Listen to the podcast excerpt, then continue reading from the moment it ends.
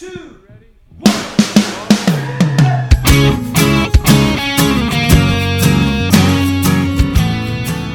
Hello and welcome to Say That, the podcast where your big questions get real answers. My name is Matt King. I'm your host here in the city of Chicago, and joining me here is Glenn Fitzgerald, the founder of Mission USA. I am barely alive as we speak. Very true. Also joining us, Jed Brewer, director of Mission USA Productions. Ah, ah, ah, ah, staying alive. He said it, didn't sing it, can't sue us. and it wouldn't be the first time the brothers Gibb have tried. That's, That's right. right. We are not joined by regular co-host Lee Younger this week because we are recording a little sting to put in front of a best of episode. Ooh. And I forgot we had to do this until the Tuesday before someone was going out of town. So Yeah. uh, I happened to rope these guys in while they were just sitting here and didn't make the uh, the effort to call Lee. Gonna be honest. Wow. Well, first of all, I'm I'm doing this under protest Clearly. Certainly. Uh, because it's not a real show. Sure. Well, I'm not sure in your uh, in your currently medicated state you have the the power of attorney to declare to sign the under protest documents. But yeah. we'll let the courts figure that out. That's right. Yeah. I, the, the this uh, past week I was uh, fairly ill and uh, crying out to the Lord, Sure. and, uh, repenting of my many sins, Okay. and uh, apparently, uh, you know, I'm getting a stay of execution. So, Sure. Wow. Yeah, I, I, I went outside my, my bedroom and there was a, a guy dressed in black. He had like a sickle. Sure. He was smoking a cigarette and checking his watch and you know I then you got- found out that's just how your new uh, gardener dresses. That's right. So It's an aesthetic. Sure. right. Goth gardening. It's the whole thing. That's right. Got a scythe. That's Well, right. Judge. and we, we are very uh, we are very uh, sympathetic to the the medical plight yeah. that Glenn has been under. If you've been listening to the show for a long time, you know uh, we've previously had shows where he was riding the Green Dragon Yes. That's on right. Nyquil, Yeah. where he was all hopped up on fish pills. Yep. That's right. Um, we've had some steroid uh, in. Uh, this during the we recorded this during the Winter Olympics. We've had our own steroid investigation. That's, That's right. right. they That's come right. back positive 100 percent of the time. Yeah. Uh huh. Yet one could argue our performance is never enhanced, No. which is sad. Yeah. But due to this current sickness, I have to declare a medical emergency. Ooh. Oh. And that is, I think we have the cure. Okay. Here's the thing Glenn's been to the doctor, he's been to the allergist, and there's a, there's a point where, uh, and many of our younger listeners aren't, aren't hip to this, where you will start going to the doctor at a certain age and they'll tell you, yep, that's what you have. Yeah. And you say, well, what do we got? Nothing. You just have that now. Yeah. It's the you're old. Yeah. You, you have old. You have a severe case of old, Oh. and it, it's never going away. It's like night, taking a 1987 Nissan to the mechanic, saying, "What what can you do? We don't have the parts for that, so Right. Just got to keep going." Yeah. Your my, knee doesn't work right. Well, yeah. Get used to it. Here's a stick.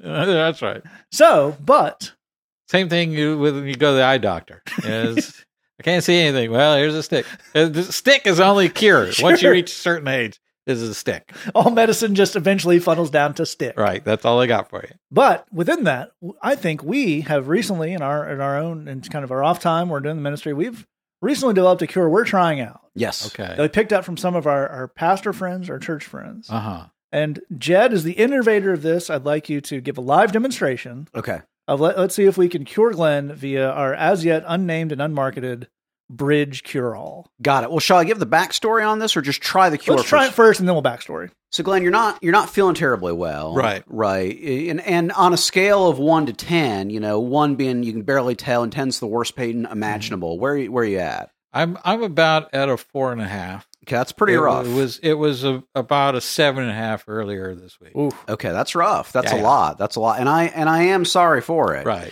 But I think I've got the cure for what ails you. Okay. Okay. Are you ready? Yeah. Solomon was David's son. That's a Bible fact. Do you feel better? No. Mm, okay, let's try again. Joshua fought the Battle of Jericho. Uh huh. Bible fact. Feel better? No. Well, you should, and if Oh. you were more committed, you would. Well, Okay. it didn't work out the first time, but let's explore the science behind it. The Ah, cure. Okay. Now, Jed, as you as you point out, this is, we didn't make this up. This is we did the field work. We observed Right. that based on hours of sermons, we have all had to endure and ingest. Right. Apparently, a number of our friends in the Christian world think that the if someone has a problem or an issue, if you throw a random Bible fact at them, yes. that will fix it. Right. Yes. Yes. As a serious thing, as a part of our actual work, you know, we attend a lot of churches on Sunday morning to find services that our men and women could ultimately go to. So that means we sit through a lot of fairly questionable uh, church services and preaching. And here's what we find is most places you go, there's, you know, sermon time's about 40, 45 minutes, and it's basically a Bible lecture. Right. Um, it's you've got a room full of people with problems and issues and struggles, and they've had a hard week. And this dude or dudette, we you know whatever it is, they Sure. are delivering an extensive Bible lecture. Well, Right. we tried to figure out why would you do that because you have people they're they're lost, they're hurting, they're lonely, they're struggling. 45 minute academic Bible lecture. What's the connection? Right. So we we just like in all the cop shows and cop movies, we had a lot of red string Yeah. on a board and photographs are all in black and white, you know, really grainy, kind of tying things half together. filled styrofoam cups of coffee everywhere. Exactly right. Cartons of food, you know, half finished, tossed off to the side. And then it dawned on us, you know, a, a ray of light, you know, broke through the ceiling and, and, and we saw it. Bible fact equals you feel better. Right. That right. must, that's the only possible Sure. connection is room full of lost, lonely, and hurting people. 45 minute Bible lecture is a sincere belief that if I tell you Bible facts, inherently you will feel better off of them. Right, but are these Bible facts that pertain to my struggles? Oh, no, no, no. These No, no, I, ju- I just picked a random chapter of the Bible and we're just going. Uh-huh. Yeah. Well, here's the thing. Like, you know, like when I become ill, yes. I go to the doctor Right. and I say, so, you know, it hurts when I do my arm like this. Uh, but the, And he says the knee bone is connected to the shin bone. you, Anatomy fact. right. That would, like if you opened an anatomy book and just started reading from some random part that didn't pertain to my situation, Uh-huh. that wouldn't help me. Now, But like, it's all true, Glenn. you know, if he said like a lot of people are experiencing the flu, and there's here's some of the basic things I tell Sure. all of those people. Based on my many conversations with my patients during the week, I've Right. ascertained that this is a problem you have. That's right. So you can you can give me stuff that's general in that sense because it pertains to my specific problem. But uh, you know, I can't. Uh, you know, I can't uh, just hear random medical facts and have that help my my condition. Well, the, the, I don't think that I don't think that's true. I think if I just tell you random facts about a thing that is technically correct and in a general sense good, it will just solve your your problem. It's the Robitussin of spirituality. Whatever you whatever problem you got, pour that Robitussin on it. Right. Let it seep into that problem. It'll really right. Let get in there. In there, yeah. That, and that led us to the the next evolution of this, which is going from Bible fact to, as we mentioned on our, our previous episode, talking about kind of, your pastor tends to wander off on some some jags here, Yeah. Uh, which happens when you're preaching for 45 minutes. Which apparently it's in the Bible somewhere that it has to be 45 minutes to an hour. I haven't found that yet. No, but that. uh, that le- had led us to, and we will do this in conversation now when any of us has a problem. Fact, fact. Yeah. Ah, Because you could say, you know, well, you know, because there are some things that are in the Bible Right. that are a decent general salve. You know, so, so whatever problem you got, John three sixteen should make you feel a little better. Right. It's not going to fully fix your thing, but you know, you know, there's no condemnation, and you know, God is Mhm. with us all things. That's, but that's not what's happening here. It's not what Right. we're talking about. They want to really get into the minutia right. and the languages and the Right. trivia. right. So we've just started throwing out. There's a couple of genres of this. You can try this at home when your when your friends have a problem. There's history fact. yes. right. There's the ever popular C.S. Lewis fact. Oh, totally Uh-huh. There's book I read this week fact, good. Mm. Mhm. and not not only a Christian book. Just Right. book. Like I read something about architecture this week, and that Right. made me think about how there was a temple. And here's the thing David said. I could have just skipped to that, but I took you through the journey. yes. That's right. That's That's what we're doing. So, whenever you someone in your life that you love has a problem, that could be sickness, that could be um, an emotional problem, a big life change. Just start hurling things you know at them. Shall we Yeah. try it? Let's give it a shot. Glenn, you look like you're not feeling much better. right. Did you know that C.S. Lewis at one point in his life was an atheist? C.S. Lewis fact. Do you feel better? Uh, no, Mm. that ha- that has no impact whatsoever on my situation. Mm. Are you sure about that? Yeah. Oh, well, then I have nothing. The Declaration of Arbroath was written in 1314. Fact, fact. How you feel about that? Uh, s- nothing, nothing. Hmm. So we're reading a book this week about the physics of auto racing, and it turns out understeer is a real problem under certain conditions. Do you feel better now? Do you think what's making your your your body hurt is your spiritual understeer? yes. Uh, no, in that case, you have to lay off the accelerator and let the back end come around. No, that's well, that's always true. Uh, uh, I have several jokes I'm not telling. Probably good. Uh, He's feeling a little better. Earlier in the week, Glenn wouldn't have been able to resist. That's right.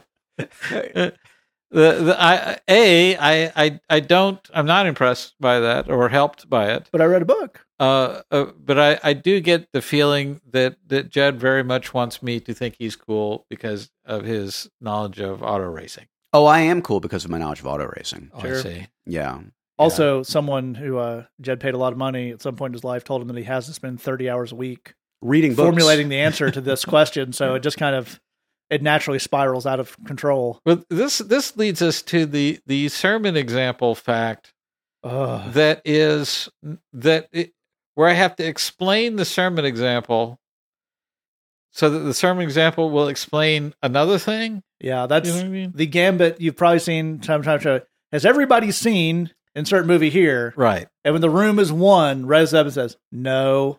This happens a lot in youth ministry, bless them, because it's you know here's a, a movie from when I was a kid and just no one's seen it. Right. And instead of saying, "Well, then this is a bad idea," right. the person says, "If you understood the plot, the entire plot of this movie, Yeah. which I will now painstakingly explain over the next fifteen minutes, you'll understand this one point I'm trying to make." That's right. You can just say the point. It save us a whole lot of time. You know. Has everybody seen? Everybody seen Tangled? No. Well, the Walt Disney Corporation was founded in yeah, that's right. You know, you can't.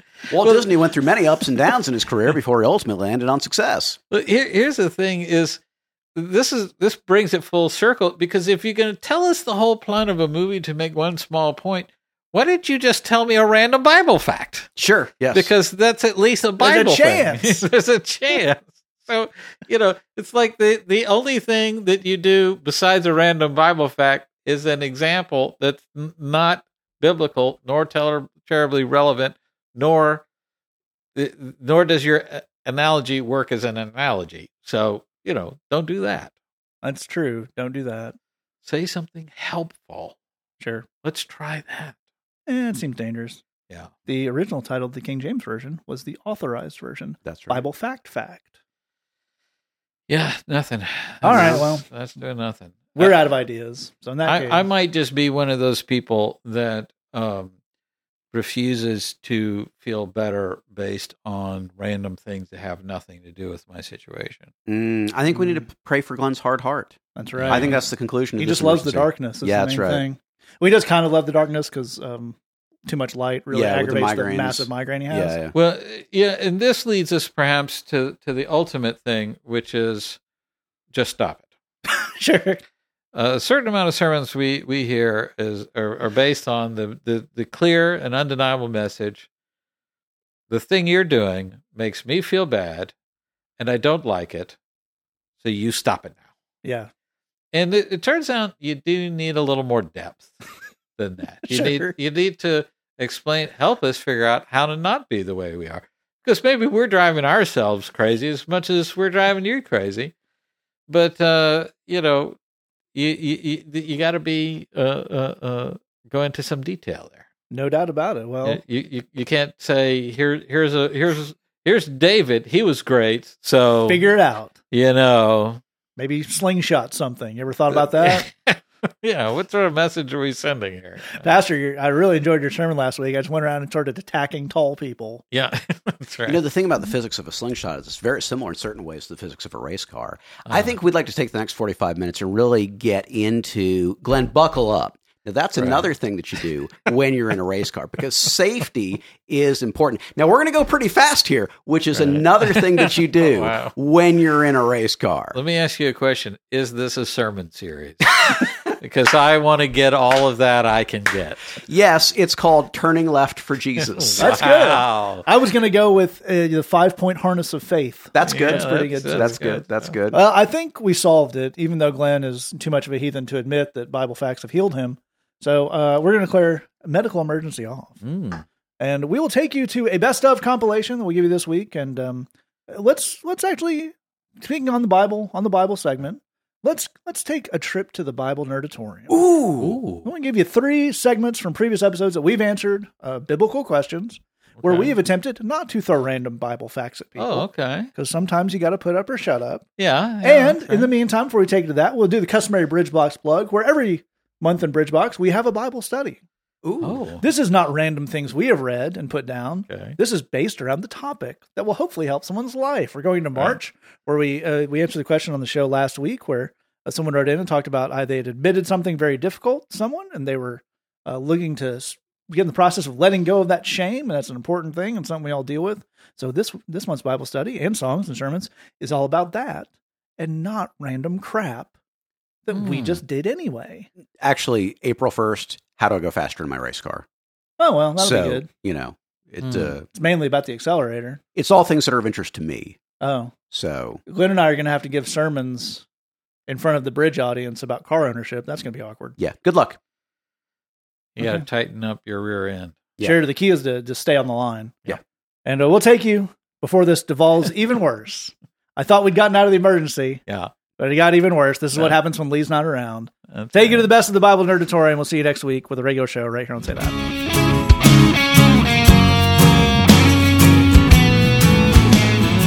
Hey guys, could you give me some clarification on James chapter 1 verses 5 through 8? Can you ask God what to do in a situation and not know if you're going to commit to it? I just want to know what God's preferred I just want to know what God's preferred action is, and I know that he knows what's best, but I just don't know if I will actually listen to him because I don't have the best track record for actually obeying him or even wanting to obey him. You have written into the right podcast, friend. Uh-huh. And Lee, can you start us off on this one? Yeah, absolutely. I think uh, as far as James one five through eight, um, I- I'm sure that these guys can get into kind of the Greek stuff that's going on there and, and everything. But but before we get into all that specific stuff about the scriptures, let's just talk about prayer for a second and why what is prayer? Why do we pray? What what is the point of this thing? And you know, you're saying I want to know what God what God wants me to do. I don't know if I'm going to listen to it or not, and uh, I don't have the greatest track record with obeying.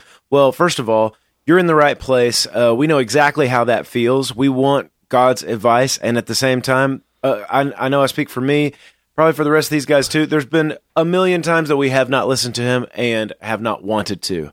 Yeah. Um, but I think when we look at prayer specifically, when we get to a like wh- when you ask Almighty God to give you advice on something or to tell you which way is up on a thing, one of the things that we need to realize is the reason that we're going to Him is because we don't know. Um, this is this is what the function of prayer is. Is I'm going to someone who knows, being a person who doesn't. This isn't just like I'm just talk. it- You know, like a lot of times you'll just hear people say like, "Well, prayer is just like you're just hanging out with God," and I'm yeah, uh, you know, you can do that. You can just talk to God about what's going on in your day and all that kind of stuff. But the specific type of prayer that you're talking about is coming from a person who says, who's gotten to a place where they're saying, I don't know what this needs to be. So, just as a, an example that's kind of not about the spiritual life and about obedience and, you know, temptation and all that kind of stuff, just to kind of look at it from a different angle.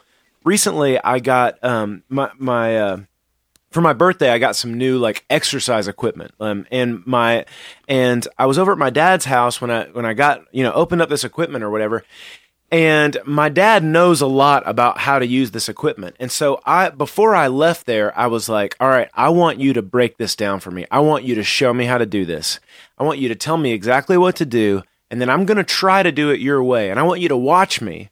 And then I want you to give me feedback on it, whether or not I'm doing it well. Because here's the deal if I don't do this right, I'm going to hurt myself. Yep. Now, and the, and the thing was, is that uh, I, I got to tell you, I have, you know, I, I have worked out for a long time ever since I was in kind of, ever since I started high school or whatever. And I've lone wolfed it a lot in the weight room and stuff like that. And uh, about four or five months ago, I was doing something in the weight room, and uh, and and some of these guys may know what this feels like, but I got stuck under a bar and I had to somehow get out from underneath that bar. And my left Speaking shoulder, of a prayer life, yeah, and my my left shoulder has not been the same since. Like it has hurt. It hurts every day when I wake up in the morning, kind of deal. And so I'm looking at this thing, and it's like I want to use this different kind of workout deal, but I'm asking you, who you're an expert, because Yeah. I I am tired of getting hurt doing my own thing in the weight room. And and I think w- you know, we can all relate to the fact that we don't have a great track record obeying. And we can all relate to the fact that sometimes we just don't want to do God's way. But I think one thing that what James is talking about, without kind of digging too deep into the, the Greek stuff, which I know that some of these other brothers can do, one of the things that James is kind of talking about is there comes a point in your life when you realize, I'm going to hurt myself if I do this my own way anymore. And I need some help seeing this a different way around. You're the expert you made me, you made this world, you made my heart. And so I want you to tell me what it's going to be. And I've gotten to the place where I'm ready to do whatever that needs to be. That's all really a great introduction. I'll uh, before I transfer to these other guys, I'll do the. Uh, I'm gonna read the verse, and we'll I'll pitch a little bit of the Greek stuff that I think uh, Glenn and Jed can build on here. So this is uh, James chapter one, verse five through eight in the NIV. If any of you lacks wisdom, you should ask God, who gives generously to all without finding fault, and it will be given to you. But when you ask, you must believe and not doubt, because the one who doubts is like a wave of the sea, blown and tossed by the wind. That person should not expect to receive anything from the Lord. Such a person is double minded and unstable in all they do. Okay, so I imagine if you're like me, the sticking point here is when you ask, you must believe and not doubt. Mm-hmm. I don't do so well with not doubting. So I think doubt is our stick word there. So if we go to the uh, the Greek for that, we find that the word that is translated doubt in uh, the verse here has more layers to it in Greek than the English word does. What it means is the literal translation of it is to separate out thoroughly, to judge, distinguish, or decide. So when you take that back to the verse, I think we can see a lot more what's going on. So James isn't saying if you feel or have doubts, it will uh, worry you up there. He's saying that, and also it's important to point out, he doesn't say someone who has doubts should not expect the Lord to say anything to them. He said you shouldn't expect to receive anything. Yeah. So I think what we're getting to here is this idea of which we've all, as Lee's pointed out, we've all gone Lord this way and said, "All right, Lord, what should I do about this?" And then we start our own evaluation process Yep. of what we're getting back, and that really gets in the way of your prayer life of hearing from the Lord because you kind of you kind of prejudging those things. Jed, I, I'd love to get you to kind of break down for us what's the difference between a healthy wrestling with something God wants us to do and this kind of um, take it, taking some and leaving some, and kind of dividing pieces out that James warns us against. Mm-hmm, mm-hmm. Man, that's a very insightful question.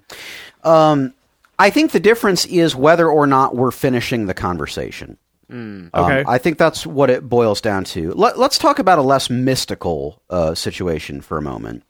Um, if you have, this is certainly true in romantic relationships, although I think it's it's as true in very close friendships. Um, you're going to have a person come to you with an idea that sounds completely insane.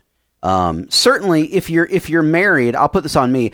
I have gone to my wife many times with something where I've needed to preface by saying, "I know this sounds crazy." Yes. Um, I, I recognize I'm almost certain I'm wrong. I know it sounds crazy, but I need to tell you X, Y, and Z. yes. I, I need to talk this out. I need to get this out of my head. That's more times than I can count. I've literally said exactly that to my wife. There you go. Because my wife loves me, because Jane's, uh, because Glenn's wife loves him. What they've said in that moment is, okay, let's have the conversation. Right. Tell tell me the whole thing. Tell me tell me everything.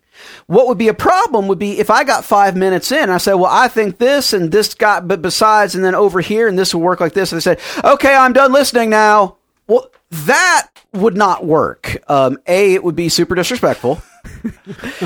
But but the key thing is it, it wouldn't work. It would be dysfunctional. We haven't had a conversation. You know, you, you didn't you didn't hear me out. You, you heard you know you listened ostensibly to three minutes of of I, I, there I wasn't even through the windup yet. You know, um, and you know that you wouldn't do that to someone. If someone said, "Man, I need to talk. I need to get this off my chest. I need to get it out," you would you would finish the conversation. You would you would listen to them until they had said their piece. And part of what you would be trying to do is hear what are they really trying to say. Not just what are the words that they're using but what's the thing behind the words? What are they trying to communicate? What does this reveal about their heart and their character that they're trying to express? Okay. Take that and apply it back to god for a second. God does not have a problem with you wrestling with the things that he's telling you That's that's fine. Right. That's normal. When you look at the Bible, great men and women of God have always wrestled with what God is telling them. They've they've all round one was always God. That sounds like a terrible idea. I hate that idea. I don't want to do that. That's always round one. Beware the person, and Jesus told a story about this. Beware the person who says, I have heard your bidding, O Lord, and it Yeah. is my pleasure and honor so to do for the sake of thy glory. Uh, not to interrupt you, but how many times does the Lord say something he knows sounds crazy? Yeah. and that's the opening line of that's that we're going to find out if we're having an honest conversation right here, right now. In other words, the right answer is that sounds crazy, Lord. There you go. Now we're having a conversation. You know your son Isaac?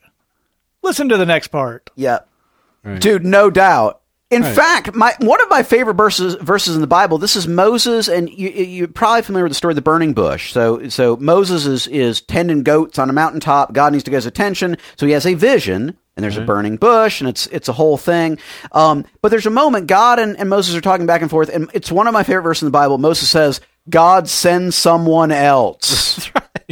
That is the way righteous people talk to God. They And lo, wrestle. he saith to the Lord, I don't want to. I don't I'm not I'm not feeling it. But what was righteous about Moses, what was righteous about Abraham, what was righteous about David, and what can be righteous about you is they were committed to finishing that conversation. Yeah. They were committed to talking it all the way through with God. It started with God, that's a crazy idea and I hate it. But that's not where it ended. They were prepared to wrestle with God in the same way that Jacob wrestled with the angel. God, the, the thing that God is looking for from you is that you would wrestle with what he tells you, that you would think about it, that you would meditate on it, that you would see what about it sounds crazy to you, and you would ask, why does that sound crazy? And do I need to see that as crazy? Do I have a point? And that you'd go back and forth with him. If you're willing to do that, man, that's as righteous as it gets. And if you're willing to do that, you'll see what God is trying to show you and you'll get his point and his perspective and you'll probably find yourself willing to take the first step on it, which is which is the part that matters.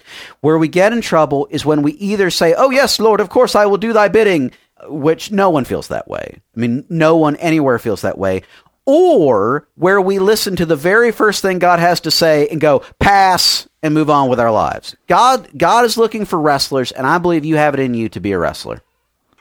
God is looking for wrestlers is also the title of a very niche Christian living book, but it does pretty good. Yeah. Okay, uh, I think that's all really good stuff. I think we're getting to uh, kind of an important point here, which I think the assumption when people, and I know when I've come to this verse for, is that exactly what Jed's saying there, with less Monty Python voice maybe. But what God is looking for, what coming to God without doubting means is, Lord, I'm going to ask you what to do about the situation, and before I hear your thing, I will promise you that I'm going to do it. As an act of faith. It's really not what we're talking about here. That's not what not doubting means. So, Glenn, Right. maybe you can close us out by walking us through what does it actually mean to go to the Lord without letting your doubts get in the way of hearing. We don't have to worry about doing yet. Right. That's hearing. right. That's right. It, it- there's, there's a number of things in here that, that that really we need to bring it back to reality. And along the lines of what you're asking me about here, I, I think the word that we get wound up on here is must. Yeah. Yeah. You- that you must not have faith. You must have uh, you must not have doubts. You must have faith. Um, that's actually not in the actual actual language of the, the, the Old Testament. It's just saying uh, it, it, it it's saying if you come and if you're asking for wisdom and there's not a, a, a- a- you're you're in a position where there's an utter unwillingness to do it the wisdom that you receive is not going to make a difference because we're not w- willing to you know do anything with that. So what does that leave us with? And i think jed gave us a, a great way of, of, of looking at that. Uh, in I, I also want to zoom on this in on this word a double double minded you know tossed like waves on the sea the season of the ideas. This person is a double minded man and it's it's it's a negative term that he's using for sure it's saying this is it's bad to be double minded yes but I, I think it's important for us to recognize what the what the what the two halves of that are Mm-hmm. one is I want to do the right thing because I love Jesus and he's cool and he's he knows everything and he's never wrong. So part of me wants to do Let's that. go with that. Only part, a small part, but part of me wants to go with that. The other part of me wants to do something I know is stupid, but I really, really, really, really, really, really want to do it on an emotional level and rationalizing to try and make it smart. But deep down, I know it's stupid. That's my double minded. Yeah. Just by me laying that out, you can see, uh, and if you lay out which how that works in in your situation, you could see again with a with a, uh, the kind of honesty that Jed is talking about, the sense of part of me just wants to do something stupid on an emotional level, part of me wants to obey God, and both parts of that are uh, one part is very understandable and forgivable and human, and the other part is actually virtuous and good. Yeah. So w- this is not something's wrong with you, and that's why you keep screwing up. That's not what this verse is saying at all. Uh, as, as as as as Matt points out, this word for doubting really kind of means this idea of I'm still kind of midway through judging what this is or what it means. You know, this idea of I, uh, well, as, as as as Matt was saying, you know, I'm I'm still kind of hashing it. I'm still splitting hairs with it. I'm still, and you know, we do that. God says, well, you know, the you know, the I want you to go forth and and, and do X, or we think He wants us to go forth and do X, and we say, ah, you know what? If I, but if that happened, then what if this, and then then that would lead to that, and I'm really worried about that. You know, and I'm constructing a whole world. I'm thinking it through for God. now. Yeah. I'm helping God figure this out. you know. God, there's a lot of ends you probably haven't looked at. That's right. Let me go over the details with you, Lord, because I'm not sure this is a great plan. Again, if you would just say these things out loud, you'd be able to get over them. You know, that's that's part I of. like to believe I'm on God's vision team. yeah, that's right. uh, but uh, uh, uh, here, here's the three basic realities. A, nobody wants to obey God. Preach. Nobody. Hello. What is wrong with you Christians out there in the world? None of you want to inherently obey God. You want to do what you want to do and you want to get away with it. Okay? You want God to sign off on your plan. That's what the and he That's wants to smooth it you want him to smooth it over when it doesn't work out or whatever. And that and and I'm the same way. Everybody on this podcast is the same way. We obey God reluctantly as a last resort And poorly. and poorly. so let's get that straight. That's true for everybody. You're not in a special category off of that. Uh, second, you have to know what it is that you want in order to set it aside. Yes. You know, if you're still re- that's what this verse is trying to tell you. If you're still wrestling, wrestling, wrestling, and in the nuts and the bolts and the mania, and you're still part way through judging what you think is the situation, then you aren't ready to set that aside and say, okay, this is what I think, Lord. What do you what do you have to say? And that's that's exactly what this verse is trying to say. So if anything, get into those doubts, work them out, make it more explicit. Get out a piece of paper, start writing Yep. this stuff down. Yep. Here's I, I you know here's the pros and cons. Here's whatever whatever. Right, put it all on a piece of paper. Uh, get that formalized and, and, and encapsulated so that you can then give that up to the Lord. And and finally, I think this is really important. I I get a lot of people telling me I'm worried that God would tell me to do X, mm-hmm. so I'm not going to ask. Yep. Bad idea, jeans. Wow, you found a loophole, champ. Here's the thing. First of all, if you don't ask, you are 100% in non-compliance. yes. If Whatever does not come from faith. For example, this. Yeah, exactly right. If you ask and only do a very tiny bit and fail at 99%, you are way better off than the person who's not asking. Yeah. So that's, you know, let's let's we can say that much.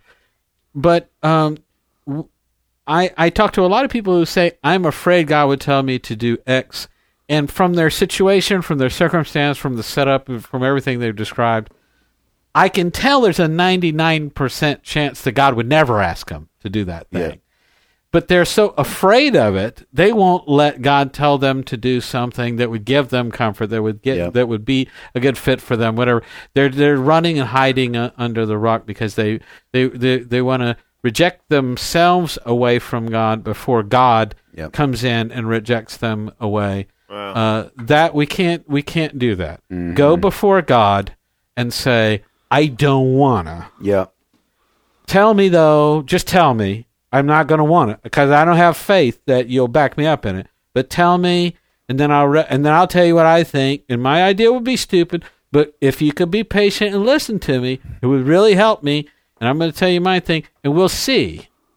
I think God would love to hear that. Yep.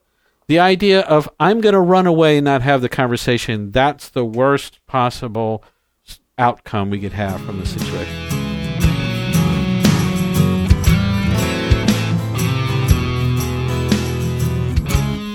Hey, say that crew. Hello. Which I feel like if we were a delightful er, Saturday morning kind of animated version of ourselves, Yeah. it would be the say that crew. Yeah, I like that. I like that. Okay. It's the Say That Crew. That's right. Well, as we as we as we discussed before, the animated kid uh, Muppet Babies level version of us would be Uncle Glenn and Friends. that's Yeah. right. so to say that crew would be like the tween Disney XD version. Oh, Yeah. Yeah. Wow. But hey, say that crew. First Hey. off, thanks for answering my questions in the past and being an all around great source of wisdom. Correct. Will they still have that opinion when they listen to the Pokemon intro? Not. My question is regarding Genesis 3:16, where God tells Eve, quote, "Your desire will be for your husband, yet he will rule over you." Unquote. What does that mean for marriage? Are women stuck being subservient to their husbands? I've heard people address the more controversial verses about marriage in the New Testament, but never this one. And Lee, why don't you start us off? Yeah, I think uh, it's it's a great question, and I think it's it's one that that leaves a lot of people puzzled. Um, Genesis, the stuff that happens in Genesis is is crazy because what you find out is you know when Eve you know takes the bite of this fruit, it says that she turns and gives some to her husband who was with her. Hello. And then you go back to the beginning of Genesis 3 and you're like, why didn't he say anything the whole time? He never shows up. He just eats this fruit. Right. And for those of us who have worked in ministry for a long time, we can tell you that male spiritual passivity, it is still endemic all over the place. It's everywhere where men to, need to be bold, they need to be standing up. And so many women they turn around and look look at their life and say, this dude in my life isn't going to do anything. He's not going to step up. He's not going to take the lead. He's not going to serve. He's not going to whatever. And so that you know they, they wind up you know finding themselves in this role, and the deal is is that the the way this was always supposed to be is that we were always supposed to be in a situation of serving each other, and that if a man has the a, a, position of leadership or headship, you know, in, in a family, in a marriage, in in a ministry, in a whatever, that what that would basically mean is I'm the number one servant here. Um, there's a there's a there's a verse in marriage uh, in Ephesians chapter five. If you look at Ephesians chapter five, verse twenty two will say, "Wives submit to your husbands." That's not actually in the scriptures at all. It just verse twenty one says, "Submit to each other out of reverence for Christ," and then the apostle Paul kind of has a little parentheses, "Wives to your husbands," and that's because of what happened in Genesis chapter three. Because they're saying, because uh, what happened to Eve is what happens over and over and over and over again. Guys who won't step up, guys who are not bold and godly, and and will step out in a in that servant role and step out and be willing to be led by the Lord and everything. And so they're like, I guess I'm going to have to run this whole ship. I guess I'm going to have to drive this whole thing. And that's kind of the the thing that got this all started. But the picture of marriage was always supposed to be that we would be serving each other, that we would be mutually submitting to each other, serving each other, and that if there's a leadership or a headship role, that this man would step in and say, I am the servant of this house. I lead out in serving, and and uh, and that's my role. If anybody else wants the servant's towel, you're going to have to wrestle it out of my hands. That was the picture, the way that this was supposed to start out. It's been muddled by everybody the whole time, but as we get closer to God's ideal, that's what we want to see. That's a really good point. And Jed, can you pick that up and take us a little bit further on that? Absolutely, absolutely. Well, if you read Genesis 3, it's worth noting there were three people involved in the fall of man. There was the serpent, who's the devil, and there was the woman, and there's the man. And as they're getting kicked out of the Garden of Eden, actually, God pronounces a curse on all three of them. Uh huh. And um, so you've read the curse that God puts on woman. Uh, there's actually a curse that God puts on man, too. Um, and that curse effectively reads Before everything was easy for you, food just kind of appeared. Right. Now you will have to work. Right. You will have only by toil, only by pain and hardship will you eat food from the ground. And in fact, it, it directly says your hardship will be just as great as a woman's during childbirth. Right. You know, that's how that's how hard it's going to be for you, right? Okay, now here's the interesting thing is that marriage, even though it has been God has effectively placed a curse on it, can still be a good thing.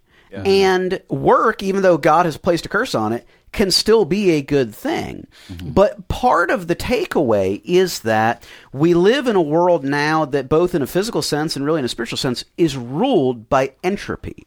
If mm-hmm. we're not actively working to make a marriage be good, it will be terrible.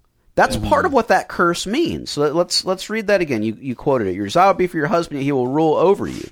Is that if we're not actively working against um, the, the the forces all around us, this marriage will become a disaster. It will become something that that weighs us both down. In the same sense, if we work at making our vocation a good thing, it can be a wonderful thing. It can change the world. It can be a source of strength and beauty and all kinds of things.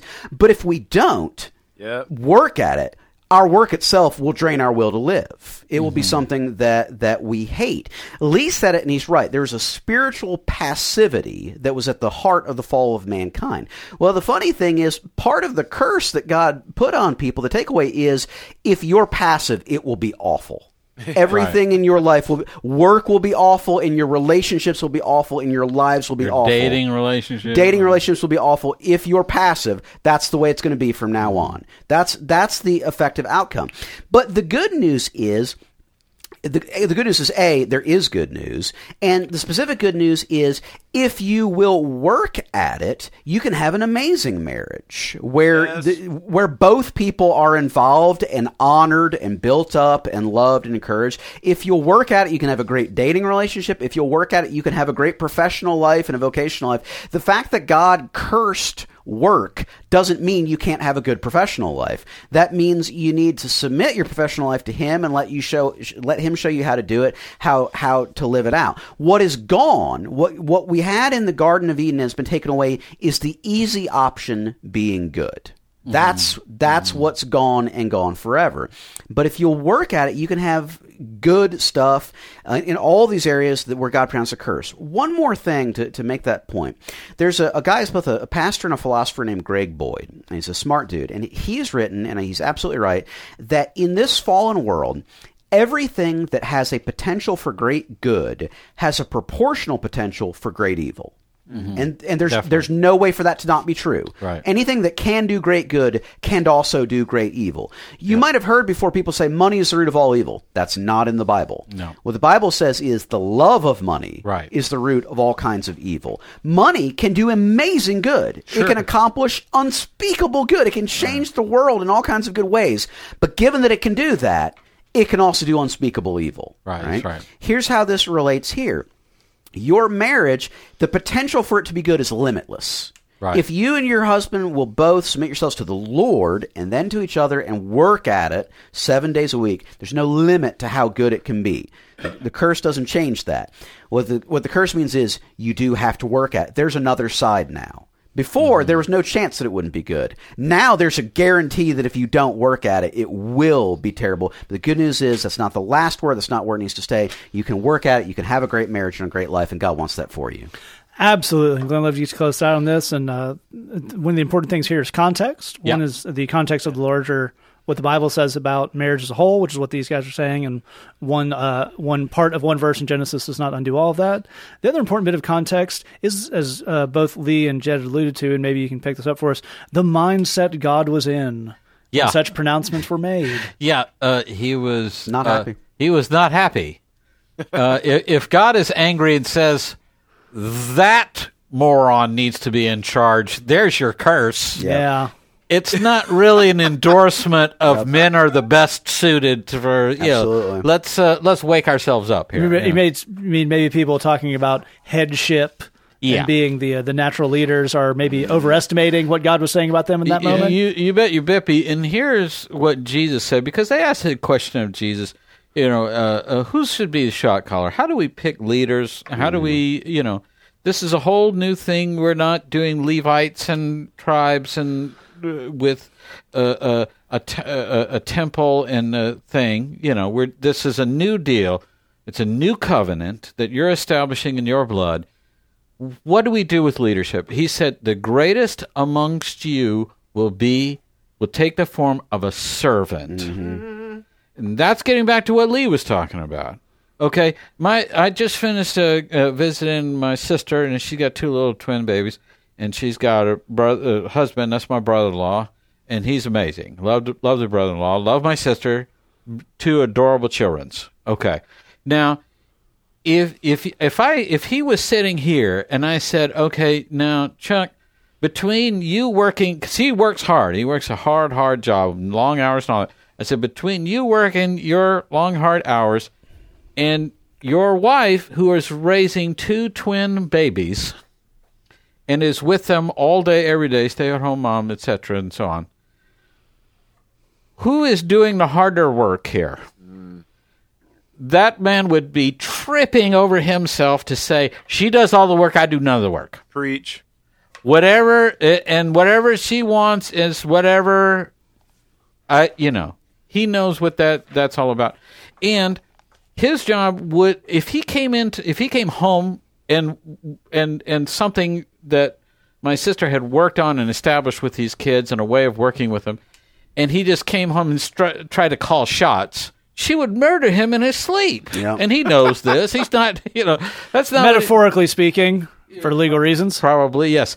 So Sure. now, you know, his job is to come in when she said, okay, you can't have cookies till you finish your, your Brussels sprouts. His job is the enforcer. He's he reinforces that. He backs her up. Now, yes, again, in the nature of a servant, if he sees his wife is tired, my sister is tired and stressed out and whatever, he might change the plan. He might say, I'll do broccoli enforcement, you take a hot bath and whatever. You know, so that but again that's that's him stepping in as a servant to serve and help her out.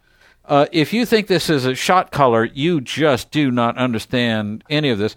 The other thing is, and I, I will tell you, I'm saying all this from a certain perspective, and I'll tell you what that perspective is. I believe in my heart God has given gifts to women that He has not given to men and that uh, that developing those gifts, tapping to those gifts, and letting them loose upon the world and do good, great, good and great things for the kingdom is an essential part of being a pastor of a church. It is an essential part of being a husband. It's an essential part of uh, being a youth group leader, and you've got ladies in your thing and all of that.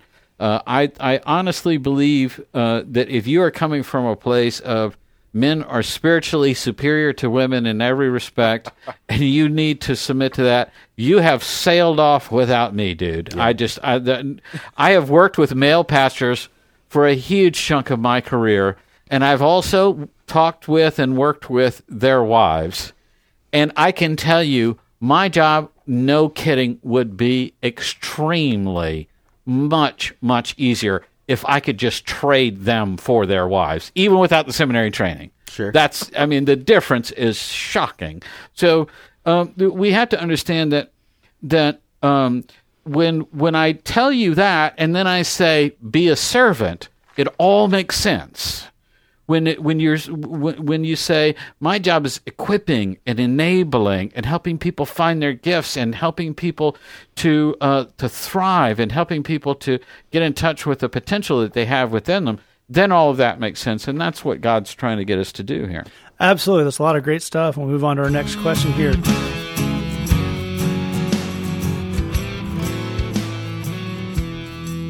Romans 8:13 talks about putting to death the misdeeds of the body by the spirit. How are we as believers meant to participate in doing that? The way this verse reads to me, it seems to suggest we should have an active and conscious role. It sounds like it should be us wielding the Spirit to deliver the death blow. Is that the case? If so, how do you do that? If not, what does this verse actually mean? And Lee, why don't you kick us off?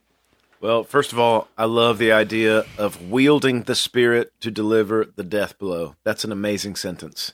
So we just need to point that out. The awesomeness. As, Pretty as a rock person- and roll. As a person who loves comic books, that was great. Um, anyway, um, uh, so here's the deal with uh, with you know with Romans chapter eight. You know, we, we're coming off the heels of this dude saying in in, in Romans chapter seven, "Gosh, I'm just wrestling with this thing of the, this." You know, it's like I, these are the things that I want to do, I, I don't do them. And the things I don't want to do, I, I do do them. And who is going to set me free from this? I mean, I'm just in this turmoil of, I wish I could be the person that I want to be, you know, and for, for God, for myself, for my health, everything.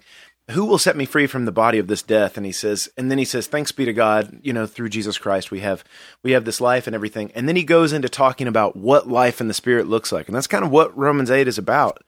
And he basically gets to this point where he says, okay, here's what happens. So in your old life, you, if you think about what you were like before you met Jesus, basically, you did what you wanted to, you did what felt good, you did what you thought was a good idea, and things that were not good, things that were not good for you or technically sins or whatever, you didn't really think about that very much. That wasn't that's you, you, know you don't you don't feel bad about doing sins or anything like that. That's that's just not the really the way that economy works inside your heart. You you do stuff and it either was cool or it wasn't, and that's kind of the way that works. When you come to know Jesus, the Bible says the Holy Spirit comes to live inside you, and all of a sudden He's telling you, "Hey, I've got something more for you. Mm-hmm. I've got something awesomer than what that was."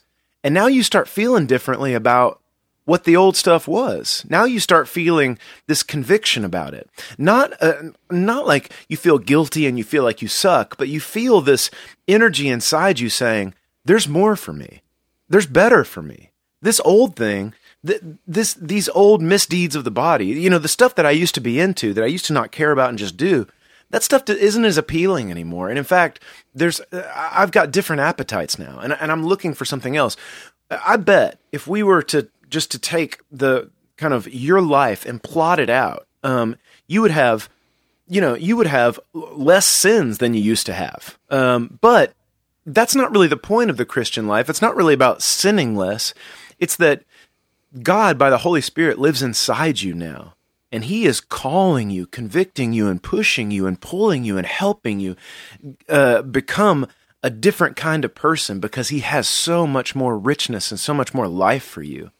And if you look back over your life, you realize, man, I really have, in the words of, of Romans 8, I really have put to death a lot of the misdeeds of the body. Now, it's still a mess.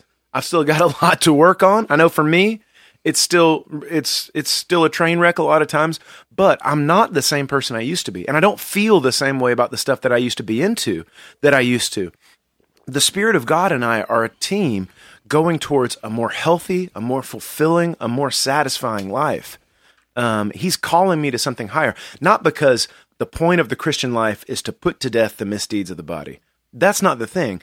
Putting to death the misdeeds of the body is kind of a byproduct of me becoming closer and closer to Jesus in our personal relationship. We're getting closer, and I'm changing because he's calling me to something higher, better, deeper, more satisfying. And so that's kind of the, the nuts and bolts of how that process works according to Romans 8, he gets into the, the fact that God is your dad now and the, and the Holy Spirit is giving you a yearning to call him your dad. And, and that's all in that same thing, but it's all about that relationship. I, I see the, I see the, the lessening of sin as kind of a byproduct of this goodness that he's calling you into. That's a really fantastic way to start this off. I think that covers the basis of this incredibly well.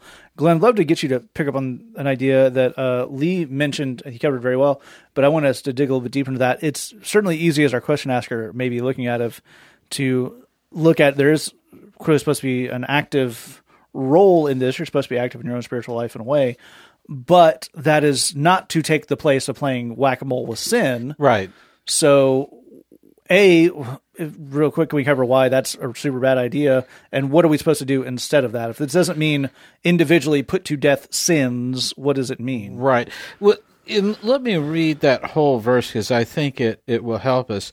If you live according to the flesh, you will die. But if by the Spirit you put to death the misdeeds of the body, you will live. Okay, so um, you know, uh, first of all, anytime we mention sin in the Bible, whatever the wording is, we tend to read that don't do it. Sin's bad, don't do it. Yeah. That's actually not exactly what this verse is saying. What this verse is saying is if we wanted to just boil it down, it's that you either choose life or you choose death. Right. And by choosing life, you put to death the things that are killing you. Mm-hmm. Uh, so it, it, you know, uh, part of what he's asking here is practically speaking, what does that mean to live out? It means to choose life, to choose those things that that give life. But in doing that, you will need to get the strength from the Spirit to uh, kill those things that are in fact killing you. You know, what he's really trying to talk about in terms of sin is that um, sin Uh, destroys, sin breaks us down. You know, but he's talking about our our our nature, our sin nature. He's talking about you know this is the law of the jungle is might makes right. The the law of the jungle is if you want it, you take it, and you whatever you can get away with, do it. If it makes you feel good, do it. If it if you like, if you want to eat it, eat it. Whatever, all those kinds of things. All that leads to death. All that's that's all. These are these things are a recipe for destruction and death.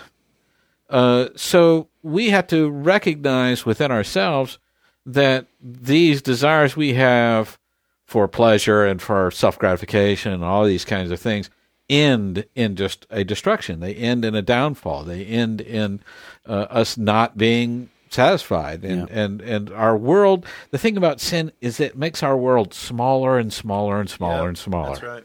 Yep. And he's saying this is uh, something to break out of.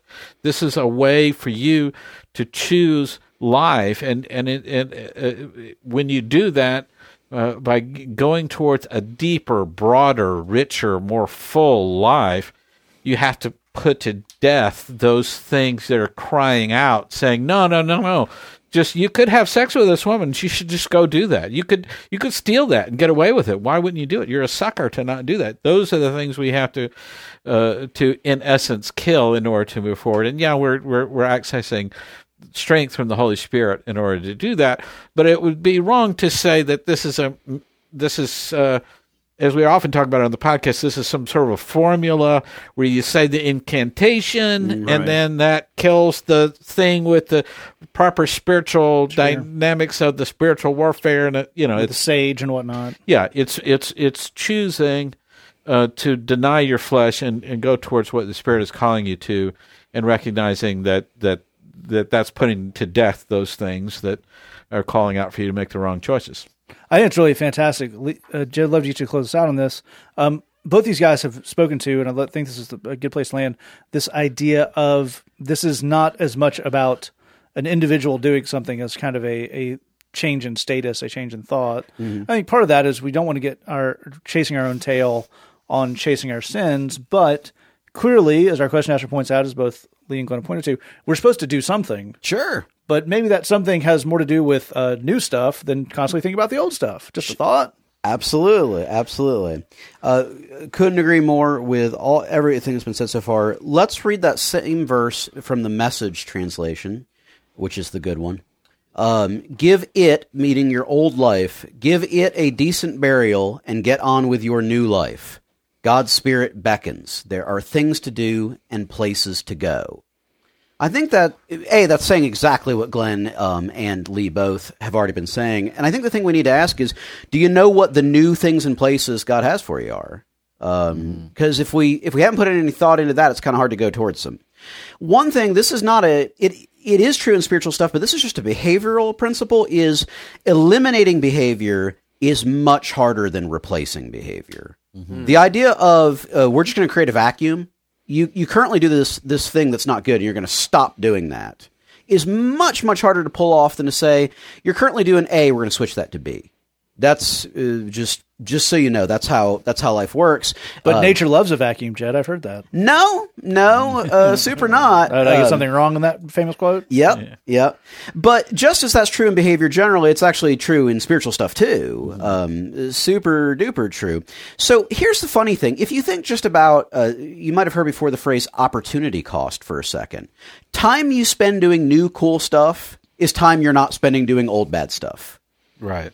I mean, it's just it's unavoidably true. There, there's there's no way around that. It turns out that if you start doing new cool stuff, it will it will change you in a way where the old bad stuff doesn't have the same appeal and the same draw in the same way, and it kind of creates a cycle. Um, where you you kind of want to keep doing the new cool stuff and you don't really want the old bad stuff as much. But again, it just begins with simple opportunity cost. If you're doing one, you're not doing the other. So, for example, one thing um, I'm uh, certain it's not what you're referring to, but a lot of times when people, when young people bring up this verse, what they mean is I'm looking at naughty things online. Um, and and I should stop it. Unspoken prayer request. Unspoken prayer requests. And the thing, um, I've heard this dynamic more times than I can count. I really want to do something to help people. I feel a call to do that. I feel an urge to do that, and something practical, you know, soup kitchen, whatever. But I got this problem with naughty stuff online. So what I need to do is I need to sort out the naughty stuff online by get- staying home. by staying home, get myself squared away. By Then- staying home. By staying home. Then, once I'm squared away from staying home, haven't looked at anything naughty online in a while, then, boom, go help people. Right. Because then I'll be fit for service. Yeah. Jed, if you've got a better way to stop looking at naughty things online than staying home with my computer feeling bad about myself, I'd like to hear. Here's the thing. I, I'm with Lee. I'm a train wreck. I'm a great big sinner. I've been working with poor people and homeless people and hurting people a long time. I've never once handed a plate of food to someone and had them say, "Can I see your browser history before I receive this food from them?" Just like a uh, check-in. Yeah, yeah. if you please.